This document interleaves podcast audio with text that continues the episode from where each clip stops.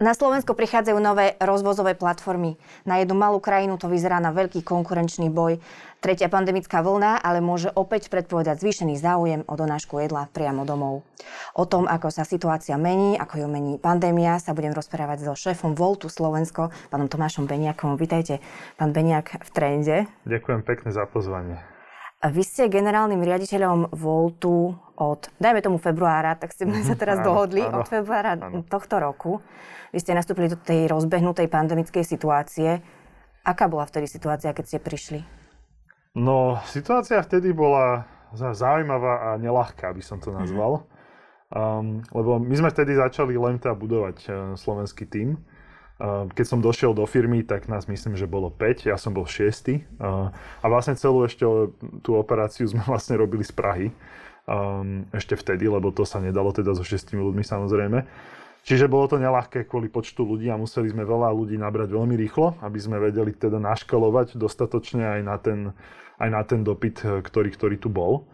Um, čo sme ale boli radi, že český tým nám veľmi výrazne pomáhal ešte v tom období a, a trvalo to tak dva mesiace, dokým sme sa za, už tak uh-huh. akože pomaly oddelili.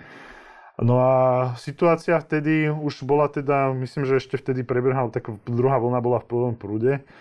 No a išlo to, išlo to teda tak, ako jak sme zvyknutí, že museli sme veľmi flexibilne a agilne reagovať na, uh-huh.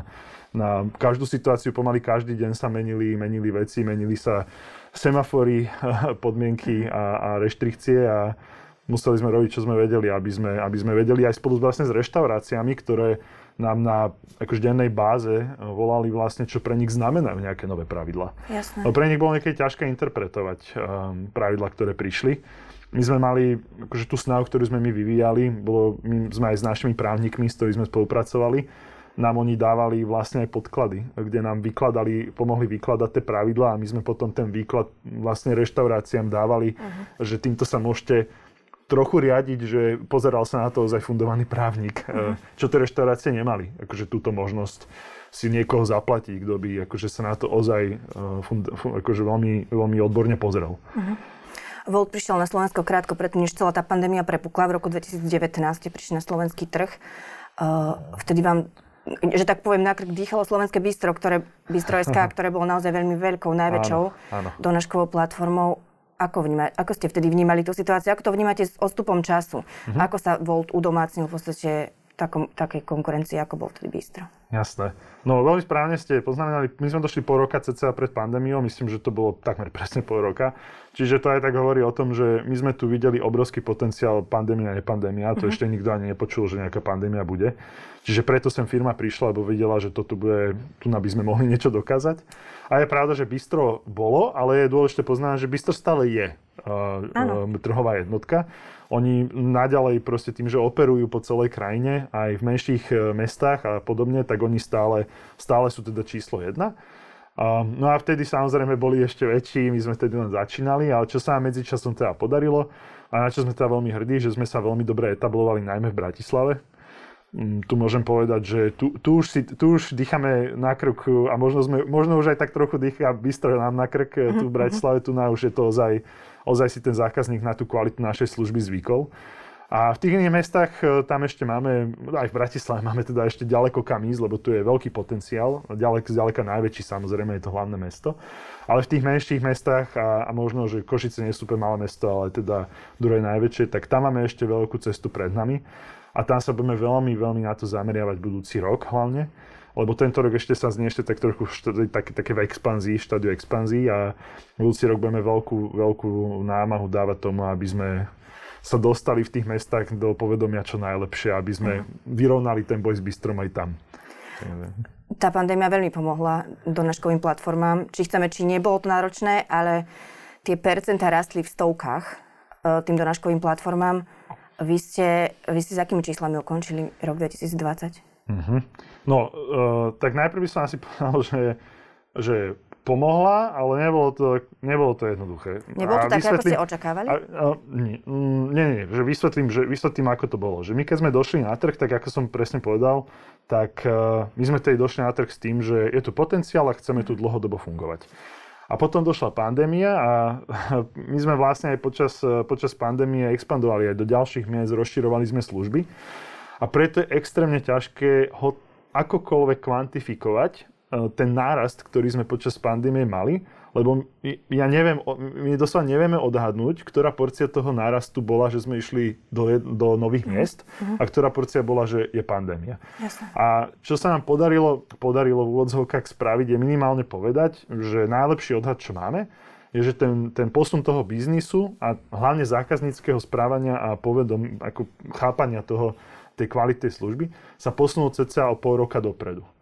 To je, to je to, čo si vieme celkom zodpovedne odhadnúť, že takto to bolo. Ale čo sa týka akože nejakého percentuálneho nárastu objednávok a dopytu a podobne, to je veľmi, to je, to je veľmi ťažké. To je, to je ozaj, to, je, to by bolo čisté hádanie z našej strany. Keď sa vrátim k tržbám, s akými číslami ste teda ukončili rok 2020? No, napriek tomu, že by som to akože aj celkom rád povedal, tak musím zase povedať, že máme tu celkom silné konkurenčné prostredie. Bistro teraz, e, teraz kúpilo veľký teda medzinárodný koncern Just Eat Takeaway a tiež nám vstúpila na trh Foodpanda. Uh-huh. To je jeden z najväčších e, tiež koncernov Delivery Hero svetovo. A, a, že, a že takéto exaktné číslo by som teda uh-huh. úplne nerazdiel asi kvôli tomuto. Tak. A vieme aspoň nejak exaktne sa približiť k tomu, aké, bude, aké budú tieto očakávania na tento rok, aký, kde je strop možno? Kde je strop, e, v akom zmysle? A, tých tržieb na tento rok 2021, kam sa chcete dostať? Uh-huh. No, akože chceme sa hýbať ako v miliónoch eur, uh-huh. poviem to tak. Uh-huh. Ja som ešte v úvode spomínala, že na tak malé mesto, alebo na tak malú krajinu, že už poviem, je to obrovské konkurenčné prostredie, uh-huh. ktoré sem prišlo fakt. E, v septembri prišli dve, prišla určite jedna nová donáška a teda medzinárodný koncern prevzal ďalšiu, Bystro.sk. A ako to vy vnímate? Je toho už príliš veľa? Ako chcete bojovať o zákazníka, aby stále bol tým vašim zákazníkom?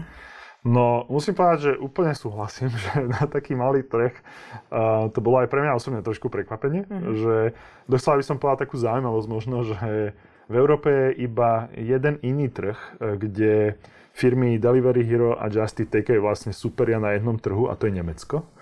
A to tiež nastalo iba nedávno, keď tam vlastne Delivery Hero vstúpilo uh, tiež s Food Panda konceptom. Um, a my sme teda druhý. A, a je to také zaujímavé na taký malý trh, že to je taký mhm. boj. A každopádne my, my, sme, my sme ozaj v pozícii, kde si myslím, že na tom trhu dlhodobo vydržíme. Myslím si, že nebude to tak ani dlho trvať a naozaj ašpirujeme na tú jednotku na trhu. A je to najmä tým, že už zákazníci za tú dobu, čo tu sme, ozaj vidia, že tá, tá, tá zákaznícka skúsenosť a tá kvalita toho produktu, ktorý my máme, ozaj nás odlišuje od konkurencie výrazným spôsobom. A lebo biznis môžete tento špecifický, môžete robiť viacerými smermi a spôsobmi a môžete robiť e, skvelé akcie, skvelé zľavy, môžete, môžete niečo vymysleť fantastické na tej delivery stránke, e, ale na konci dňa dlhodobého hľadiska to, čo toho zákazníka reálne z dlhodobého hľadiska teda uh, konvertuje na, na zákazníka tej danej platformy, je kvalita toho produktu. Uh-huh. A to je ako to my chceme robiť. Uh-huh. Že chceme mať aj ponuku, ktorá je pre zákazníkov zaujímavá, to je akože alfa omega určite, ale ten produkt je pre nás to, kde sa my budeme odlišovať. Hlavne čo sa týka tej zákazníckej skúsenosti.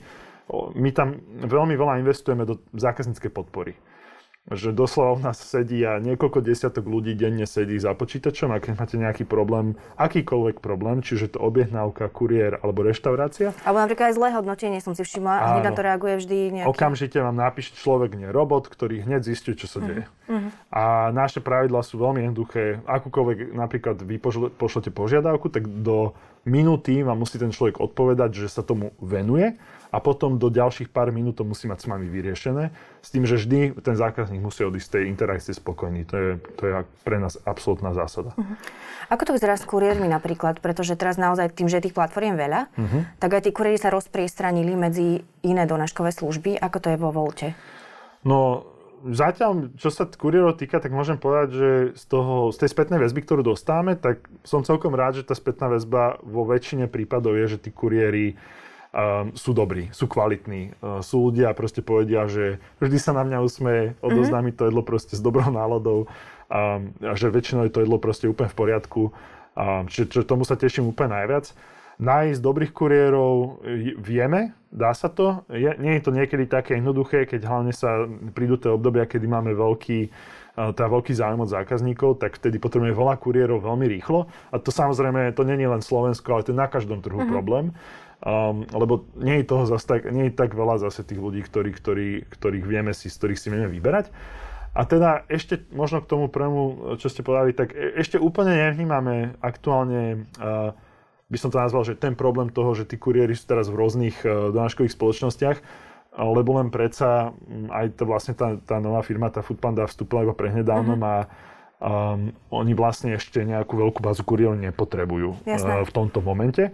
Uvidíme, ako to bude za pár mesiacov, ale aktuálne myslím si, že sme na tom, že sme na tom v tomto smere dobré a nepocítime úplne nejaký problém v tomto smere. Ako to s tými kuriérmi reálne funguje? Oni sa hlasia sami? Áno, áno, áno. Uh, my samozrejme robíme nejaké, nejaké marketingové kampane, aby sa uh, vlastne kuriér ku nám prihlásil, kde sa snažíme v tej marketingovej komunikácii uh-huh. komunikovať prečo. um, a to, čo komunikujeme a to, čo reálne toho kuriéra aj potom vlastne zaujíme a konvertuje, um, je najmä to, že je veľmi flexibilný, um, že to, to je doslova to nie je zamestnanecký vzťah, oni sú, z drevej väčšiny prípadov sú živnostníci uh-huh. a oni môžu fungovať ako chcú. Môžu robiť kedy chcú, koľko chcú, nikto ich nikdy nevyvoláva, v úvodzovkách nebuzeruje, um, že je to čisto na nich. Doslova aj môžem povedať tak, že iba príklad, že aj v tej aplikácii, keď mu príde objednávka, uh-huh. tak on, on, je, on, má, on má slobodu tú objednávku odmietnúť. Um, čiže on doslova je si pánom celého toho, ako, toho, celého toho prostredia, v ktorom u nás funguje, tak on môže robiť ako chce. Um, a že to si oni extrémne, to je pre nich uh-huh. úplne zás, to je pre nich úplne že najväčšia pridaná hodnota. Hlavne si predstavte, že aj študenta tak, že Jasne. učí sa, potom ide pracovať, potom sa učí, potom ide znova pracovať a môže robiť ako chce. A tá druhá vec je samozrejme aj potom, koľko si zarobí. Že keby sme nemali postavený model tak, aby sa mu to oplatilo, tak by to nikto nerobil. A tu v Bratislave minimálne, aj v iných mestách e, sa približujeme e, lepším, lepším úrovňam zárobkov. A tu v Bratislave tým, že sme tu najviac, e, najviac rozvinutí zatiaľ, tak tu si ten kuriér ozaj zarobí veľmi slušne za tú hodinu. Musia robiť len pre vás? Keď podpíšu zmluvu s Voltom, nemôžu v rámci svojej živnosti robiť s inou donáškou platformou? Tak, taká je zmluva? Môžu robiť. Môžu robiť. Môžu, sú aj viacero takých, ktorí robia aj, aj s Boltom, s Voltom. Uh-huh. Môžu, môžu ako chcú. Ozaj, že to je ozaj o tej flexibilite. Jasné. Ako prebieha to školenie týchto živnostníkov, kuriérov, lebo oni sú naozaj veľmi milí, keď prídu, odozdajú tú zásielku, všetko dodržiavajú, najmä tie hygienické, teraz všetky predpisy, len nemajú jednotný vizuál. E, prečo? Niekedy neviem, či mi prichádza auto taxík, alebo mi prichádza Volt, alebo mi prichádza kamoš, že ak, akým spôsobom sa oni odlišujú, alebo akým spôsobom majú ten jednotný svoj vizuál. Jasné.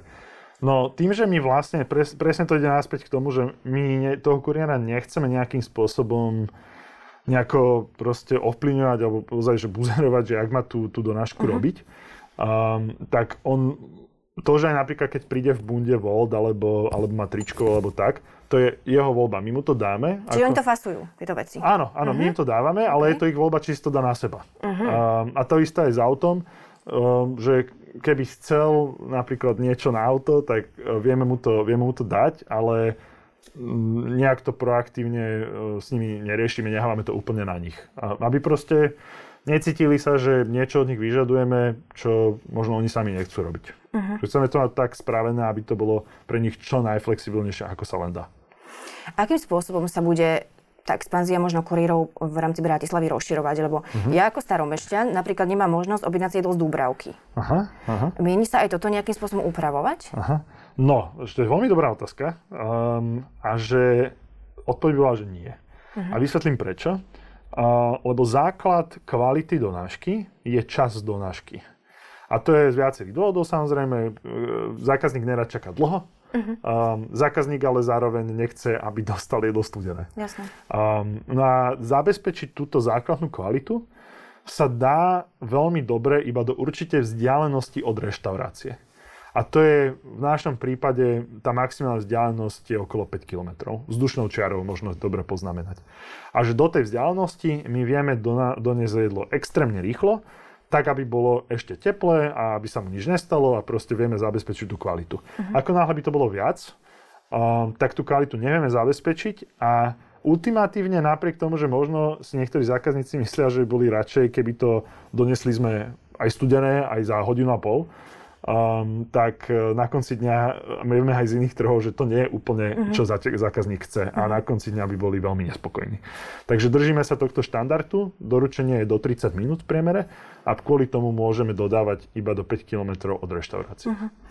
Vy ste počas týchto dvoch pandemických vln pomáhali reštauráciám tým spôsobom, že v aplikáciách boli dobrovoľné príspevky, mm-hmm. ktoré mohol každý zákazník tej reštaurácii poskytnúť. Uh, teraz je tretia vlna. Akým spôsobom sa bude pomáhať reštauráciám teraz? Už ich je oveľa menej. Vnímate aj vy tento fenomén? Že ich je menej? Že... Koľko možno z tu odišlo? Uh, to je ťažká otázka, to sa priznám, že neviem, mm. že neviem z pamäti. Ale vnímate ten odliv, uh, aspoň v malom percente? Tam, no, v veľmi malom percente. Mm-hmm. Že, že nejaký odliv tam bol, ale veľmi malý. Uh, že ozaj drvá väčšina, fakt, že drvá väčšina tých prevádzok, ktoré u nás fungovali, prežila a naďalej donášajú cez našu platformu. A ten odliv bol ozaj veľmi malý. To, mm. Nechcem povedať koľko, lebo ozaj si to nepamätám, takže nebudem, aby som neklamal, ale ne, bolo to fakt, že málo. A čo sa týka tej podpory, tak áno, ako ste spomenuli, tak robili sme tie vlastne prepitné pre reštaurácie. Mm-hmm, a možno tá druhá vec, ktorú spomeniem, robili sme vlastne aj to, že keď si zákazník objednal na takeaway, čiže bez donášky, tak um, vlastne reštaurácia mala nulovú komisiu v tomto prípade. Mm-hmm. A tie dve veci sa môžu možno zdať, že to nie sú zase také, také veľké veci, že sme nespravili, ale napríklad ten takeaway 0%, tak e, to ozaj celkom slušne zarezalo do, do, do profitu firmy. Uh-huh. ono sa to fakt nemusí zdať, ale bolo to tak. Um, takže to, to je jedna vec. A napríklad to prepitné pre tie reštaurácie, tak znova to sa môže zdať, že len v apke vlastne len tlačítko, ale celý ten vývoj za tým a ten mhm. tok peňazí vlastne, ktorý tam musel nastať, vyvinutý vlastne v tej technológii, tak to bola, to bola tiež celkom výrazná investícia, ktorú do toho firma vtedy dala. A myslím, že aj dobrá, lebo len na Slovensku sa podarilo niekoľko desiatok tisíc vyzberať tým spôsobom a v zahraničí to bolo samozrejme v väčších trhoch a väčších krajinách to bolo ďaleko viac. Mm.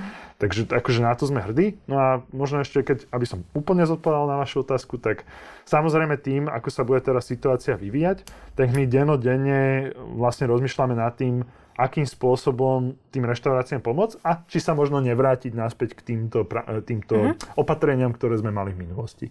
A to je ozaj na dennej báze sa pozeráme. Tak to vyzerá dneska situácia s covidom. Nastal ten čas, aby sme niečo teraz už robili. A uvidíme. Ja, sám, ja, ja úprimne dúfam, a nie kvôli tomu, že by sme to nechceli naspäť zájsť, a dúfam, že neprídeme do toho štádia nevyhnutne, že sa to nebude, nebude až také zle, mm. lebo Oveľa horšie by pre reštaurácie bola akože silná tretia vlna a, a, tým pádom aj pre nás, lebo my tým, že to sú akože pre nás partneri v tom pravom slova zmysle, tak keď sa nedarí reštauráciám, tak sa nebude dariť ani nám. To je ako jednoduchá matematika. Takže ja im to ozaj neprajem a až keby tá situácia ozaj tam prišla, tak sme pripravení ozaj prehodnotiť a možno tieto pravidlá alebo tieto, tieto, tieto, tieto veci, čo sme v minulosti mali zavedené, zaviesť naspäť. Uh, pýtajú sa vás mnohí, ja som sa vás pýtala minulý týždeň, že prečo neznižíte tým reštauráciám provízie, možno uh-huh. to by pomohlo. Uh-huh. Prečo to nie je možné? No, že to je dobrá že jednak, že ja viem úplne pochopiť, prečo sa môže zdať tá provízia vysoká. Uh-huh. Na druhú stranu tam sa treba pozrieť vlastne na to, že ako to ekonomicky vyzerá, tá, že čo tá provízia vlastne znamená. No a čo tá provízia znamená, keď som to mal vysvetliť, je, že drvia väčšina z tej provízie, ktorú si z rešt- od reštaurácie berieme, ide vlastne kuriérovi. Lebo keď si niečo objednáte, objednáte si a niekedy vás v priemere to objednanie e, stojí 2 eurá. Uh-huh. A myslím si, že nik- nikto si nemyslí, že kuriér reálne robí za 2 eurá na donášku, lebo to by nerobil. Jasne. To, je, to, je, to není žiadny zárobok a tým pádom my musíme výraznú časť toho zárobku doplácať, e, aby vôbec robil kuriéra ten človek. Ináč by to pre neho nebolo vôbec atraktívne, takže že drvivá časť tej komisie ide kuriérovi. Aby bol ten kuriér spokojný, aby to chcel robiť, aby to robil rád. Aby bol kvalitný ten kuriér. A potom, a to je jedna vec, a potom vlastne ide na vývoj aplikácie, na marketing, na našu zákazníckú podporu, na vlastne náš tím, ktorý to celé operuje. A na konci dňa, keď to všetko odrátate, tak e, my sme tak málo, my sme tak nízko maržový biznis, že z každej objednávky nám zostane že pár centov a my nie sme do dnesného dňa profitabilná firma uh-huh. na Slovensku. Čiže keby sme mali, odpoveď na vašu otázku, povieme, že keby sme mali zmeniť e, alebo znížiť komisie, uh, tak to by bolo pre nás doslova likvidačné a my by sme ten biznis nemohli robiť. Mm. Že Žiaľ Bohu, no, lebo treba tam ešte poznamenať jednu vec, že presne, že keď sme aj došli na trh, nebola pandémia. A celá tá služba vlastne bola stvorená na to, aby bola, aby bola doplnkovou službou pre tie reštaurácie a, a nie hlavným zdrojom príjmu. A to pandémia to zmenila. A tie reštaurácie neboli pripravené na ten typ operácií a procesov, ktoré znamenajú iba delivery, uh-huh. iba, iba donášky a nemohli robiť teda, doslova, e, nemohli teda robiť dining. A, a tým pádom tá situácia vyzerá tak, že my si berieme hrozne veľa, ale e, že to je, to je, veľmi, to, to, to je veľmi ťažká téma toto, že jak som vám vysvetlil, tak aby sme ten biznis vedeli robiť kvalitne aj pre tie reštaurácie s kvalitnou vlastne službou, tak, tak e, toto je doslova, že objektívne ekonomická kalkulácia, že uh-huh. tam za tým není veľa už potom. Zarobí na tom niečo aj tá reštaurácia, či ide iba čistá suma za jedlo? Pretože oni uh-huh. hovoria, že najväčšou ako keby výhodou týchto donáškových platform je pre nich to, že majú reklamu. Uh-huh. Kto dnes nie je na týchto donáškových platformách v apke, tak ako keby neexistoval. Čiže majú, ak, aká tá suma ide z tej napríklad z 15 eurovej objednávky, koľko ide, koľko ide tej reštaurácii? Mm, štandardná provízia sa hýbe u nás na 30%. Uh-huh. Takže všetko okrem tých 30% uh, ide reštaurácii. Uh-huh. A je pravda, že je to veľmi dobrý marketingový nástroj, veľa z nich to aj hovorí. A, a potom možno len, že niektoré zase hovoria, že tam veľmi záleží od toho, akým spôsobom má tá reštaurácia nastavené ceny, aký má spôsob, proste celkovo nastavenú tú ekonomiku toho jedla. A na základe toho potom niektoré reštaurácie na tom aj zarábajú. A je áno, určite pravda, že niektoré nie. Um, a neviem vôbec, aký je ten pomer, sa priznám. Uh-huh. Um, že tu v Bratislave by som povedal, že je viac tých, ktorí na tom zarábajú a určite sú také, ktoré na to nezarábajú. Uh-huh. Um, to je taká jednoduchá odpoveď. Vedeli by ste prognozovať, ako sa zmení zákaznícke správanie po pandémii, lebo hovorí sa, že už vidíme pandémiu a pandémii koniec. Uh, ostanú tí ľudia verní do naškovým platformám alebo začnú chodiť opäť do reštaurácie? Dá sa takáto prognoza už troška predpovedať? Uh-huh. No, myslím, že áno, lebo... Lebo si navykli. A, áno, že presne tak, že, že pandémia ako keby... Pandémia bol len urýchlovač nie zdroj vlastne celého toho správania. Že toto bolo už predtým. Uh-huh. Že predtým ľudia si začali zvykať objednávať, hlavne mladá generácia objednáva všetko cez internet, aplikácie, uh-huh. cez telefón.